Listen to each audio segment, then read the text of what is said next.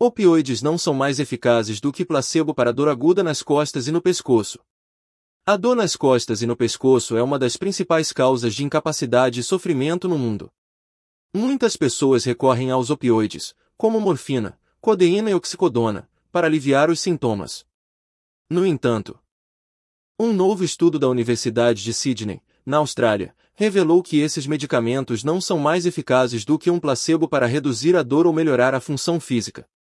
O estudo, publicado na revista The Lancet, analisou os resultados de 20 ensaios clínicos randomizados que envolveram mais de 7 mil participantes com dor aguda ou subaguda nas costas ou no pescoço. Os pesquisadores compararam os efeitos dos opioides com os de um placebo, uma substância nativa, ou com outros analgésicos, como anti-inflamatórios não esteroides, AINS, ou paracetamol. Os resultados mostraram que os opioides não foram superiores ao placebo em termos de redução da dor ou melhora da função física em qualquer momento. Além disso, os opioides foram associados a um maior risco de efeitos colaterais, como náusea, vômito, sonolência e constipação. Os autores do estudo concluíram que os opioides não devem ser usados como tratamento de primeira linha para dor aguda nas costas e no pescoço, e que outras opções mais seguras e eficazes devem ser consideradas.